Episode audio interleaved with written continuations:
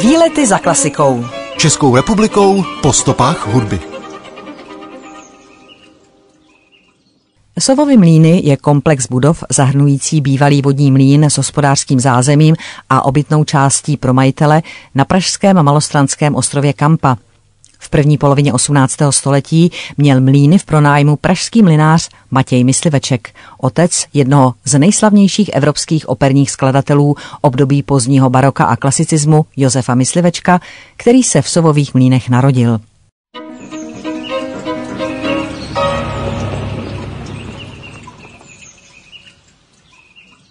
Přítel Wolfganga Amadea Mozarta, který byl v Itálii nazýván Božským Čechem, složil na třicet oper, deset oratorií, symfonie, koncerty a množství komorní a chrámové hudby.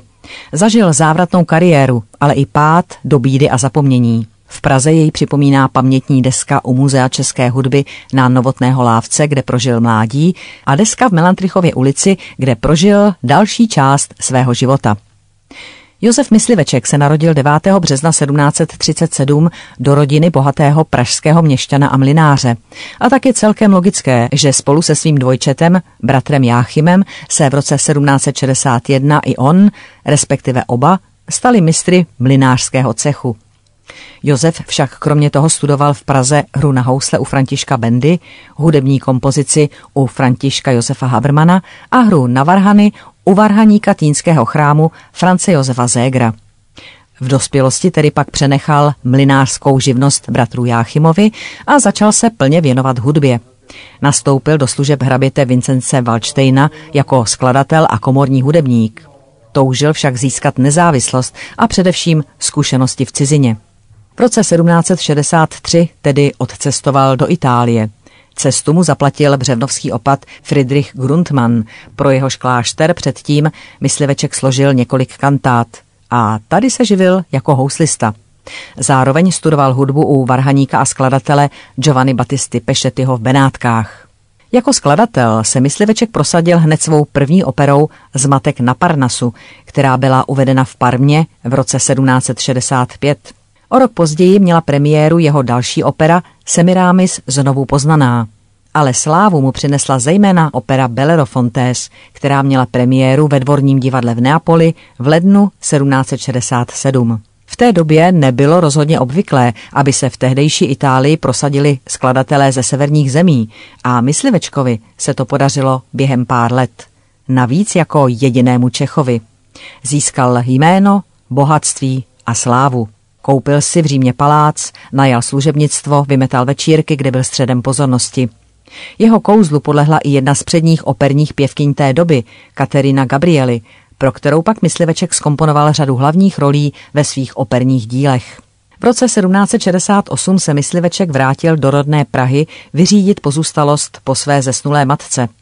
Byl uvítán s poctami a při té příležitosti zde s velkým ohlasem uvedl operu Semiramis znovu poznaná.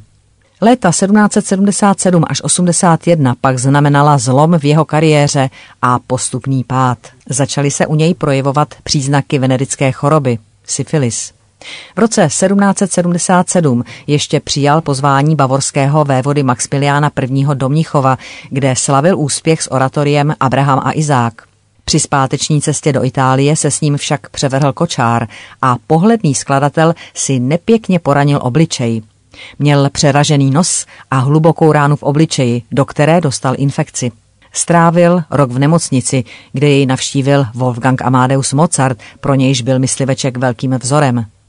Na jaře sedmnáct set sedmdesát osm vyšel Mysliveček z mnichovské nemocnice se stříbrnou páskou přes znetvořený obličej.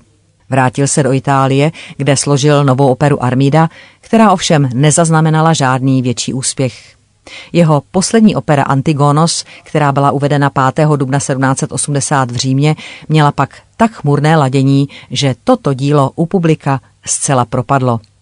Navíc ani nevylepšila jeho finanční situaci, jak si Mysliveček sliboval, takže si musel osmkrát půjčovat od římské banky Monte della Pietà a soupis jeho pozůstalosti potvrzuje úmrtí v úplné chudobě a dokonce dluzích. Josef Mysliveček zemřel v pouhých čtyřiceti třech letech čtvrtého února sedmnáct set osmdesát jedna v penzionu na ulici mezi Otto Cantoni a Strada del Corso v Římě.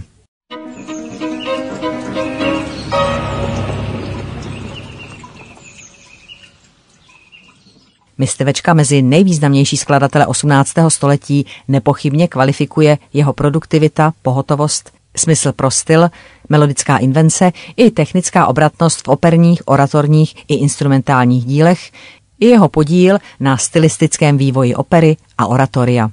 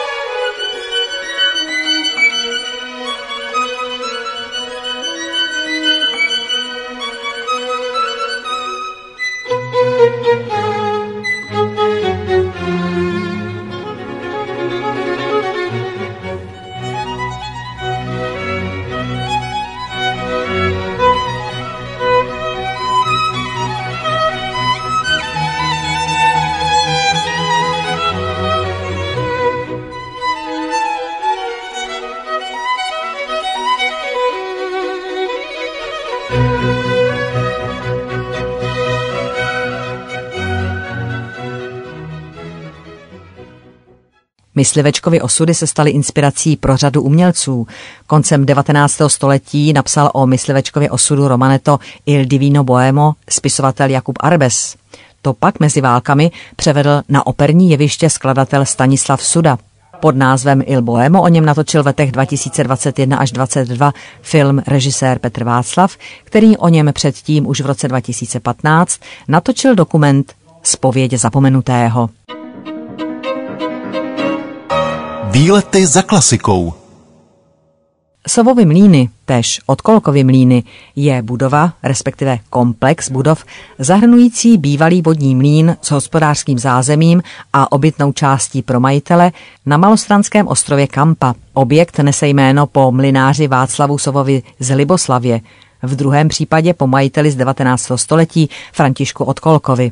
Renesanční stavba vznikla v roce patnáct set osmdesát devět, později byla přestavěna v klasicistním a novogotickém stylu. Po požáru v roce osmnáct set šedesát sedm mlynář Odkolek přeměnil provoz na moderní parní mlýn. Další požár poškodil mlýn v roce osmnáct set devadesát šest a poté už provoz mlýna obnoven nebyl. Vyhořelou část mlýna majitelé prodali roku devatenáct set dvacet pražské obci, ale obytnou část nadále využívali až do roku devatenáct set padesát. Poté budovy využívala Československá akademie věd a nyní zde díky nadaci Jana Amedy Mládkových sídlí Muzeum Kampa. Josefa Myslivečka v místech jeho pražského pobytu připomíná pamětní deska na domě číslo popisné dvě stě u Muzea české hudby na Novotné Holávce, kde skladatel žil v době svého mládí, protože právě Sovovy mlýny měl jeho otec Matěj Mysliveček v pronájmu. Další pamětní desku pak najdeme na domě u Modrého šifu v Melantrichově ulici číslo třináct na Starém Městě, kam se později rodina přestěhovala. Výlety za klasikou. Českou republikou po stopách hudby.